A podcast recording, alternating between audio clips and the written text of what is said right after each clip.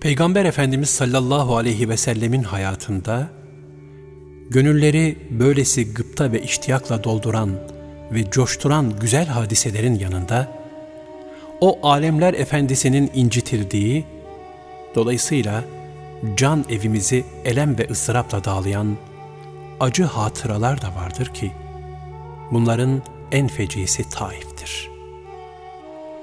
Taif'te Cenab-ı Hak, haşa Habibine çile çektirmek için değil, hakikatte ümmetine buna benzer durumlarda nasıl davranması gerektiğine işaret için, o mübarek varlığın şahsında bizlere kabına varılmaz bir misal sunmuştur.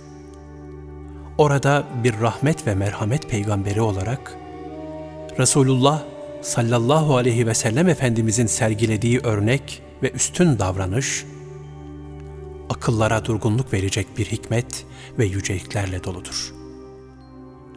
Varlık nuru, Taif'te kendisini taşlayıp kan revan içinde bırakan ve hakaretlerle yurtlarından kovan zalim kavme asla beddua etmemiştir.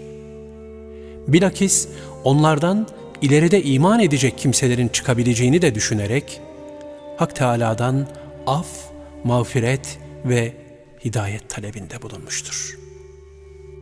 Ancak elbette ki bu vaka İslam tarihine pek gönül yaralayıcı bir hadise olarak geçmiştir.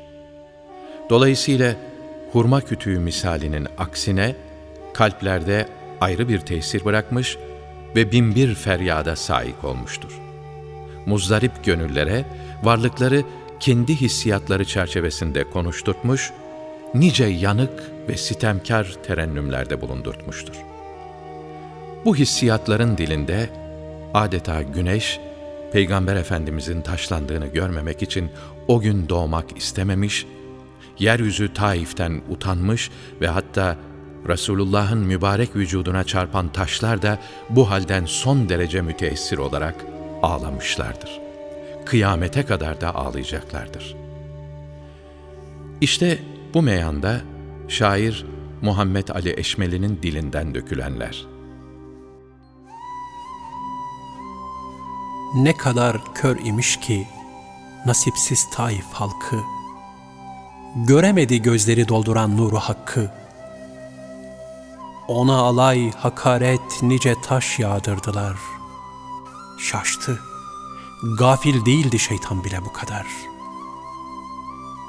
Peygamberin hadimi Zeyd haykırdı. Ey kavim! Hiç biliyor musunuz taşladığınız zat kim? İşitmedi kulaklar. Ne kadar sağır imiş. Nübüvvet imtihanı her şeyden ağır imiş. O mübarek gonca kan revan içinde kaldı. Hüzünlü gözyaşları varlığı esir aldı o goncanın uğruna yaratılan kainat, dile gelip izin ver ya Rab dedi o saat. Ben de atayım gökten güneşi başlarına, yahut tekrar edeyim yaptığımı Karun'a. Yerler gökler mamumdu, bütün melekler mahzun, Cibril, Mikail gamlı, İsrafil'in gönlü hun.'' Azrail pür gazaptı, ferman istedi haktan. Hakkın fermanı ise güle aitti o an. Derhal yıldırım gibi koşuştular Resul'e. Dediler yok edelim Taif'i sen emreyle. Helak emri bekledi dört melek teyakkuzda. Hatta Resul'e çarpan taşlar bile o anda talihsizliklerine ağlayıp yalvardılar.'' Atan elin gözüne dönmeye yol sordular.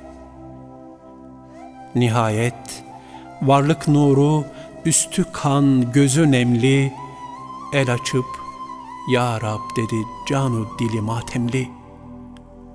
Alem o an derin bir sükuta büründü. Çünkü o gün gazabın hırslandığı bir gündü. Eğer o mübarek gonca dilerse bütün Taif Ad gibi, Semud gibi olup azapla tevkif, yerle bir olacak, hep lanet okunacaktı. Fakat o rahmet şahı afaka baktı, baktı, irtica etti. Ya Rab, Habibin Muhammed'i aleme rahmet diye gönderdin madem dedi. Kuvvetimin zaafa uğradığını, çaresizliğimi, halk nazarında hor ve hakir görülmemi sana arz ediyorum. Ey merhametlilerin en merhametlisi! Eğer bana karşı gazaplı değilsen, çektiğim mihnet ve belalara aldırmam. İlahi, sen kavmime hidayet ver, onlar bilmiyorlar.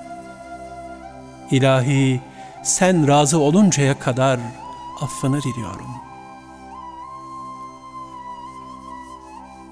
Gönül gözleri görmeyenler, yalnız akıl yolunu körün değneği gibi kullanmak zorunda kalırlar.